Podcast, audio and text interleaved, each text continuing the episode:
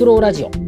始まりました。フクロウラジオです、えー、今日はですね先週に引き続き、えー、漫画オムンクルスですね。ネットフリックスで映画が、えー、公開されているんですが、え先週申し上げた通りちょっとね映画は何て言うんですか綾野剛の 無駄遣いと言いますかちょっと言ったら悪いですけれどもあの役者さん素晴らしいんですけれどもちょっと作品としては、えかなり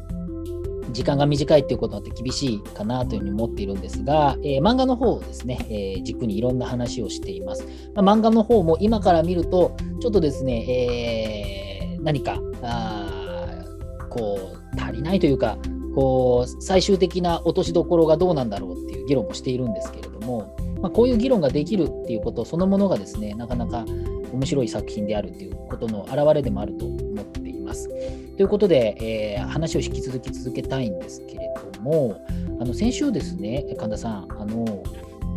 自己肯定っていうことと、まあ、自己需要っていうことの違い、はい、あるいは、そうですね、えー、まあ、コンプレックスっていうのと歪みっていうのはちょっと違うんじゃないかっていうのを最後の方に少し話したんですけど、この点ちょっと話してもらっていいですか、うん、あ、はい。えっと、そう今回漫画読んでてやっぱり歪みっていうのがすごいあの気になるポイントだったんで私も歪みって何だろうっていうのを結構 いろいろ考えてたんですけれど、うん、あのまたコンプレックスっていうのと歪みっていうのが結構混同して使ってるけど実は違うものなんじゃないのかなというふうに思っていて、うん、でこれは別の言い方をすると自己肯定感と自己重要感は違うっていう話にもあの言い換えられると思うんだけれど、うん、要するに自己肯定感っていうのは実は結構後天的に後付けできたりするものでそれこそあの例えば体が弱いとかいじめられてたっていう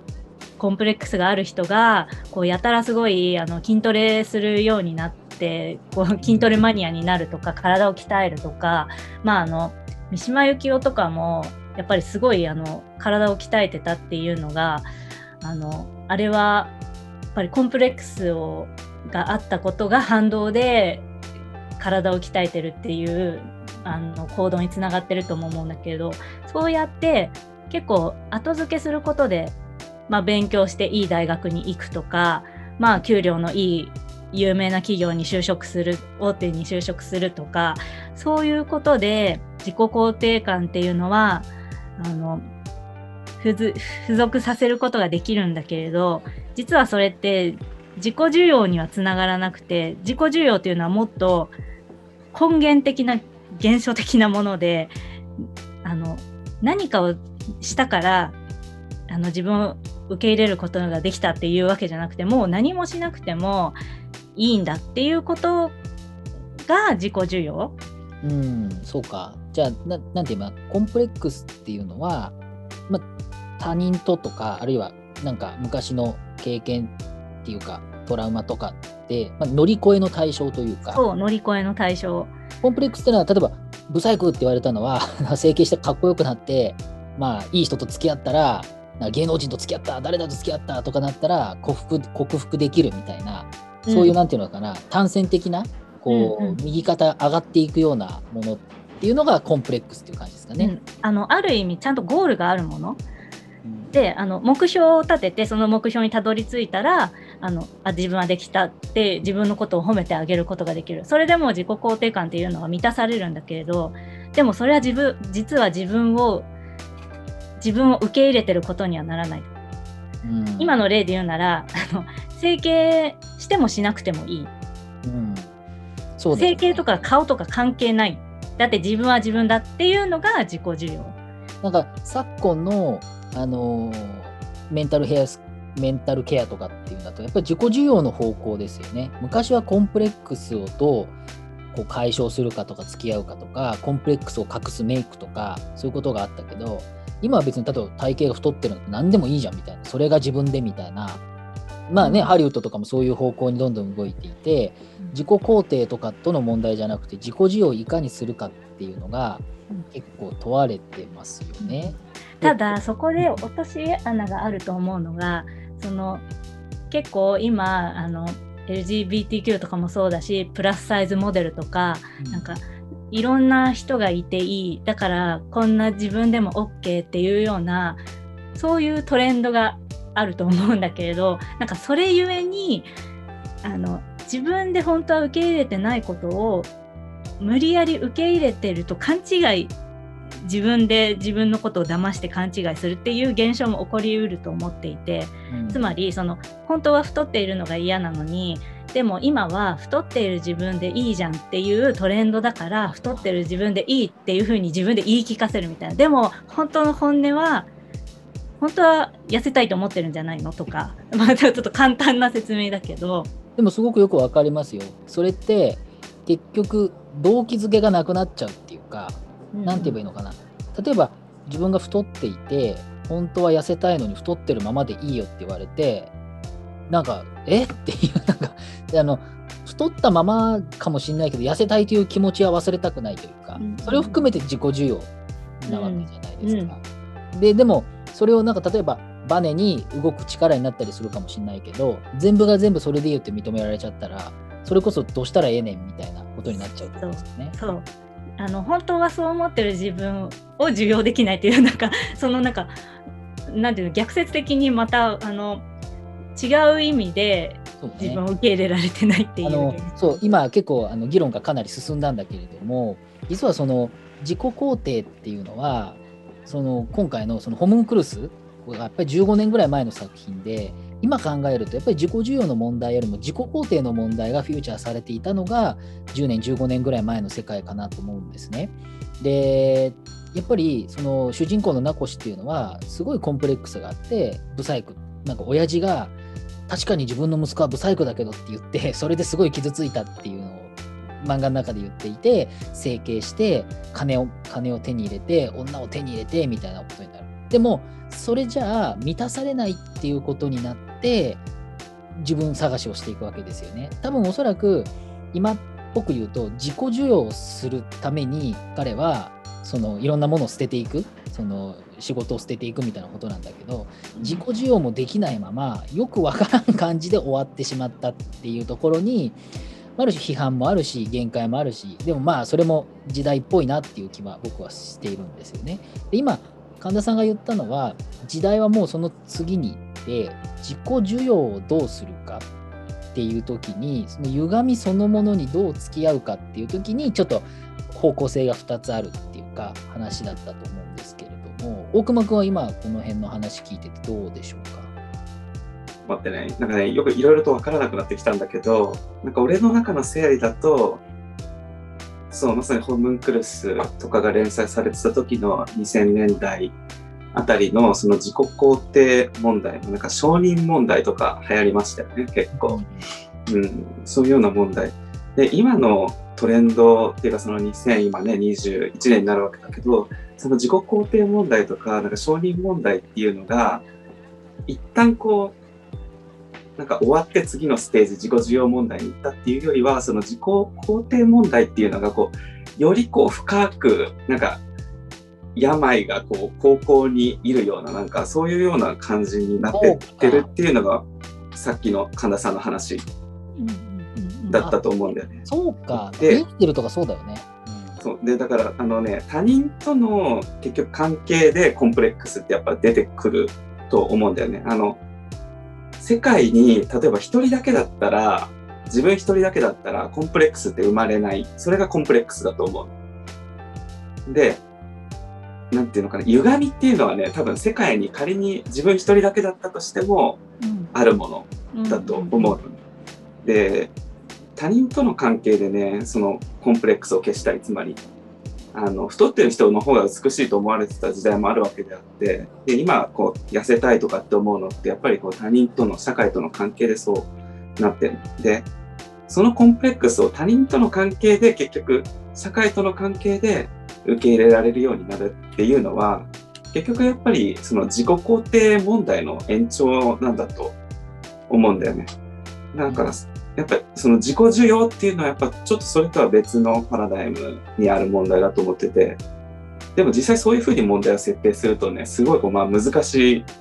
問題設定にはなっていくんだけど、まあ、今ちょっとそういうふうに整理したんだけどどういう感じだいやでもいやそれすごい面白いなと思って。あのあの神田さんが言ったそのプラスサイズモデルみたいなことで OK って言われちゃうのは実は自己需要の問題じゃなくて自己肯定の別パターンだったっていう、ね、あそうそう。こすごい確かにそうで実際今言われてる問題のいわゆるリベラルの人たちが言ってることの多くって結局自己肯定のなんか別バージョンで問題解決しようとしてるからなんかおかしい感じになってるってことなのかな。ね、ああのね今このこの話このこの話のテーマですごいおすすめの本があってあのここれそれこそ最新の今一番最新のこう価値観を提示してるものだと思うんだけど浅井亮の、えーと、最新作で「性欲」っていう本が今出てて「正しい欲」って書いて性欲なんだけれどこの本は先月とかに出たばかりかな。で浅井亮の作作家の、えっと、作家としてデビューしてからちょうど10周年のなんか記念作として刊行されててでまあ「正しい欲」っていうタイトルからちょっとなんかいろいろまた想像できるかなと思うんだけどあの本当にこのこの本は今言ってるみんなが思ってる多様性とかをなんかもうものすごく切り込んで切り込んでる話あのね例えば何て言うんだろう。そのそれこそね LGBTQ とかその太ってるとかハゲてるとかあのみんなそれぞれでいいじゃんっていうような多様性はあの分かりやすい多様性でしかなくてなんかそれこそみんなに受け入れられるみんなが想像できる範囲内での多様性でしかない。でも世の中にはあのそんなことすら想像できないようなあのどう考えても受け入れられないようなあの欲を持ってるやつがいるんだと。うん、だからあの結局ね今こう世間で使われている多様性というのはものすごくあのちょっと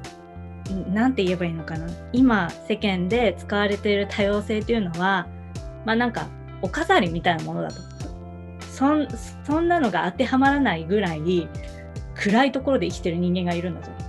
だからあのこれはねあの正しい欲の性欲っていうタイトルにも絡んでくるんだけど要するに本当にみんなが想像できないような性欲をあのセクシュアルのねみんなが想像できないような性欲を持ってる人間っていうのがいてみんなが想像できないようなものに対して欲情しちゃう人がいてでそんな人たちはその多様性を大事にしていこうっていう多様性にすら含まれないあの場所で生きてるんだと。でそそそういうねなんか多様性はキャッキャって言ってる人たちに 冷水を浴びせるような話なんですよ。でこれはあのまさに今の時代に出てきた小説だなっていうごい浅井亮の10周年にふさわしい作品だなって思うぐらい結構あの濃い話だったからちょっとねあの気になったら読んでほしいぜひ。浅井亮はねやっぱりすごい作品をいっぱい作ってると思うんだけれども確かに性欲は結構話題になってますよね。これこのさっき神田さんが言ってくれた軸だと性欲っていうのはその自己肯定っっていう枠の中で、ものすごい争いがあるんだよっていうような話なのかな、自己需要というよりかは自己肯定なの。えっとね。その枠でもないももはやね自己肯定も自己需要もできないような人たちの話なの。で、うん、もうその人たちは自己肯定どころか自己需要も全て諦めてる。だからもうこの世界で受け入れられるはずがないって分かってるから誰かに受け入れられようとも思ってないしあの自分たちはなんか多様性を認めようという社会からはあぶれる存在だとしてもうなんか本当に諦めちゃってる人たちなの。だからもう彼らにあの言わせるならもうほっといてくれなんだよね。うん、もうなんかほっといてほしいしあのなんだろう引っ張り込んでほしくないしのもうとにかくそっとしておいてくれみたいなそういう世界線で生きてる人たちがいると。うんなんか、ままあ、やや強引に言っちゃうとさそれってやっぱり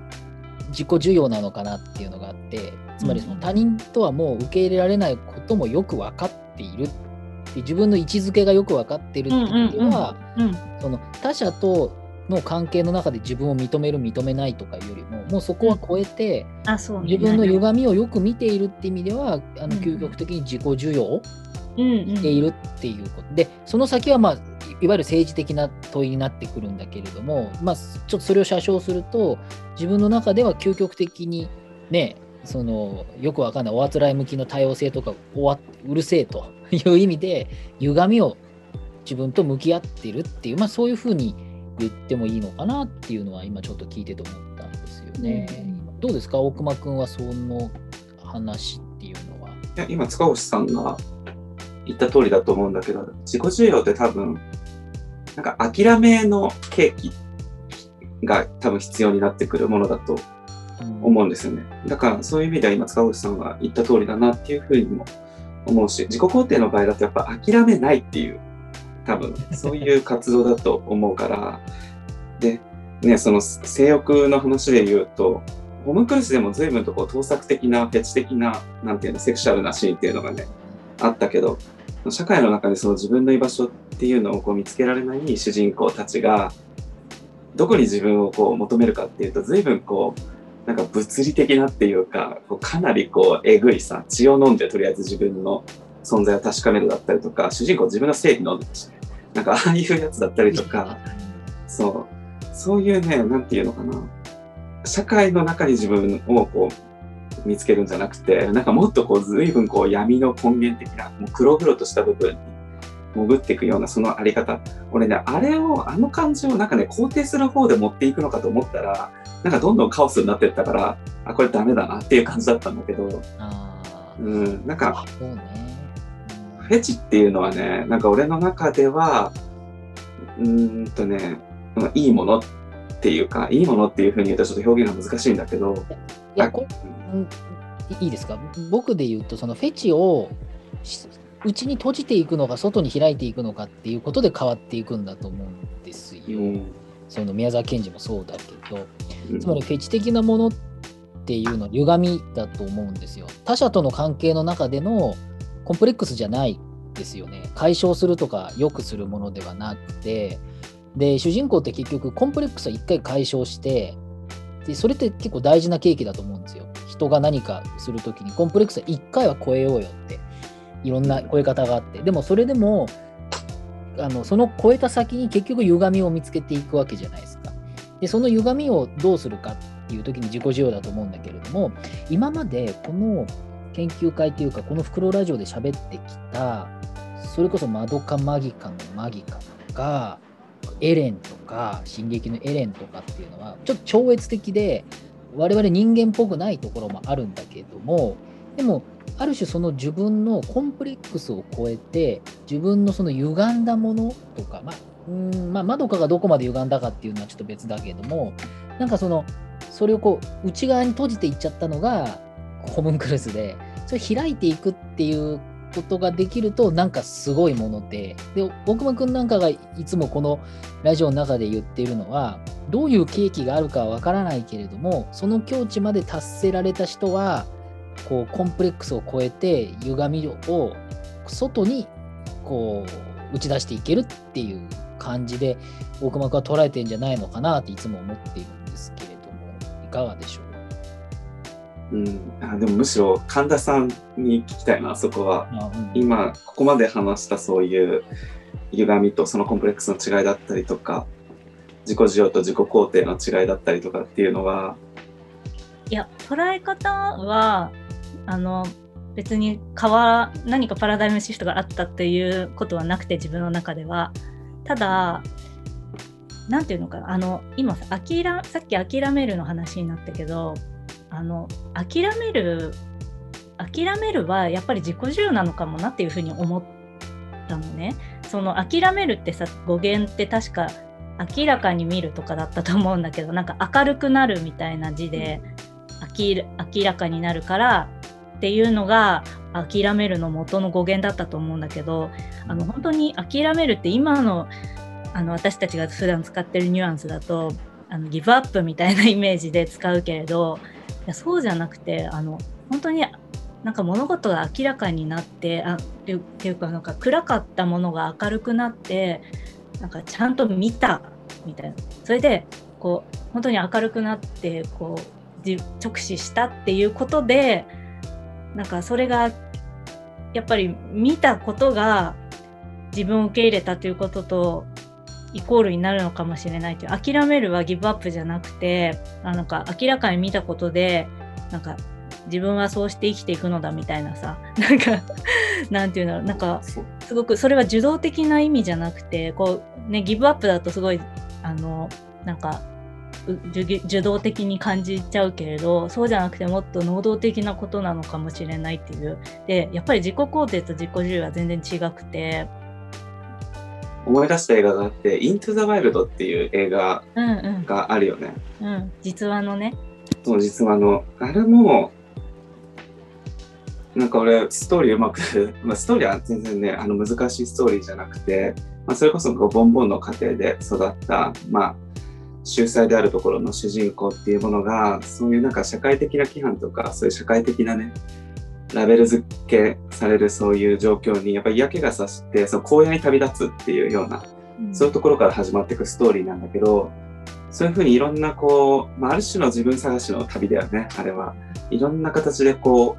う荒野をさまよいろんな人と出会ってものすごい広い世界っていうものにこう出会っていくんだけどやっぱ最後の最後で何て言うのかなやっぱ諦めるんだよね。全てが勘違いだったなっていう形で。でそれと同時に、まあ、もちろんその諦めるっていうそのきっかけになったのは、まあ、主人公がちょっとトラブルでねあの元の場所に戻れなくなってその中でこう毒を持ってるあの草を食べてしまってっていうようなそういういろんなドタバタがあった後でのそういう部分なんだけどある種そういうの全て勘違いだったなっていうふうにこう悟ったところでこう終わっていくんだけど死んで終わっていくんだけどでもあれはね決してなんか否定的なシーンではないと思っててその諦めるっていうものがなんかある種そういう積極的な意味合いを持ってるっていうのがすごいよくわかる映画としては、うん、イント・ザ・ワイルドが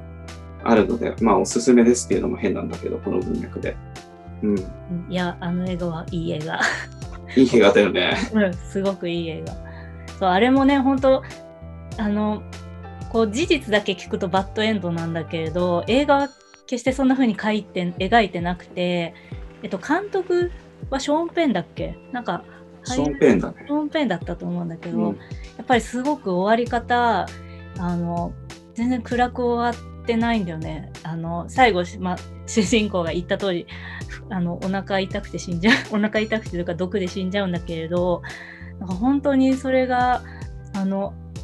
それこそね諦めるっていう感じだよね。明るくなっていって死ぬみたいな。本当終わり方がねそういうなんか明るくなるような感じで終わるから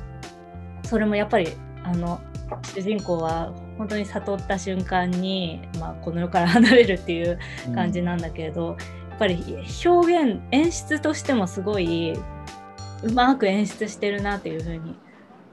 思う。あの映画は。僕ちょっと見たことないんでちょっと今度見ようと思いますがなんか今日き今日話してて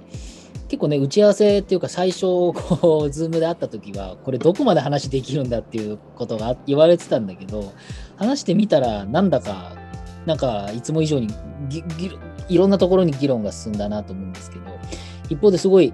今日いろいろこうなんていうのか図式的にもよく理解できたんだけど本当今難しいなって思う。のは例えば自己肯定の問題っていうのは誰でもまあ抱えてないっていう人もいるけれども患者さんみたいに。まあ多かれ少なかれみんなあって一つ一回はやっぱり人間コンプレックスを克服するってまあ必要な契機なのかな。まああの思春期の頃とか。でもその先に今度は自己需要の問題がある。歪みがあるわけじゃないですか。で別に間違ってるわけじゃないけれどもそのさっきのその多様性問題みたいなレベルでの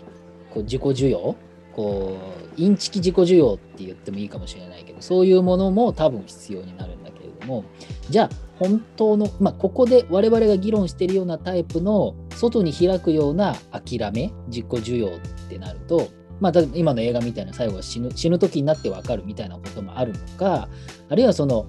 マドカマギカとかそのエレンみたいなタイプのこう自分が死ぬと分かってて何かするみたいな自己重要なやり方もあるかもしれない。けどそれってなんか何個もステップがあってそのステップどれもがすごいレベルの高い ステップでありしかも多分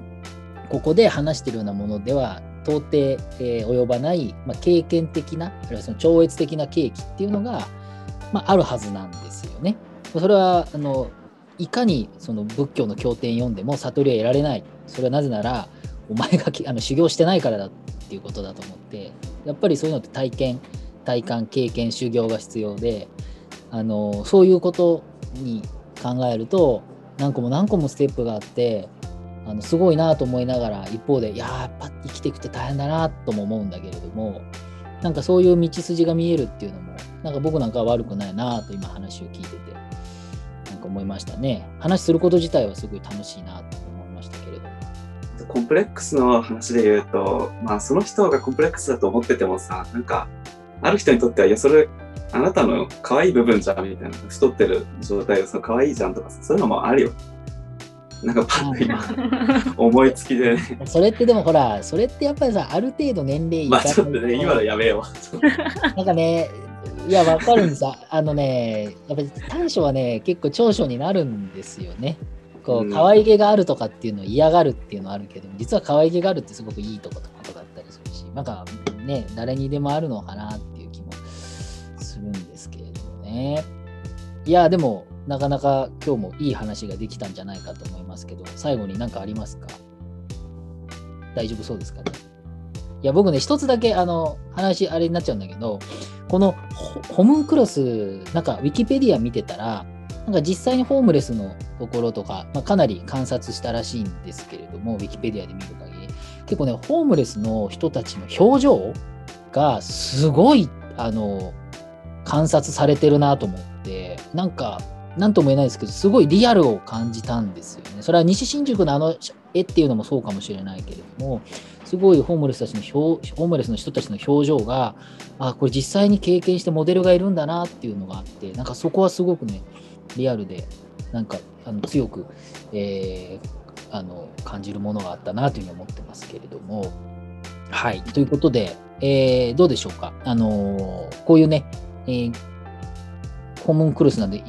今までの扱ったのとまたちょっと違うあの角度からいろんな議論ができたかなと思うんですけれども、まあ、あの今収録してるのは実はゴールデンウィーク初日、4月29日なんですけれども、えー、なかなかステイホームが続きますが、いろんなコンテンツ見てまた話したいかなというふうに思っております。ということで今日はじゃあ以上になります。神田さん大丈夫？はい。ということで、じゃあ本日は以上になります。また来週からはまた別の作品についてお話ししようと思います。以上、フクロウラジオでした。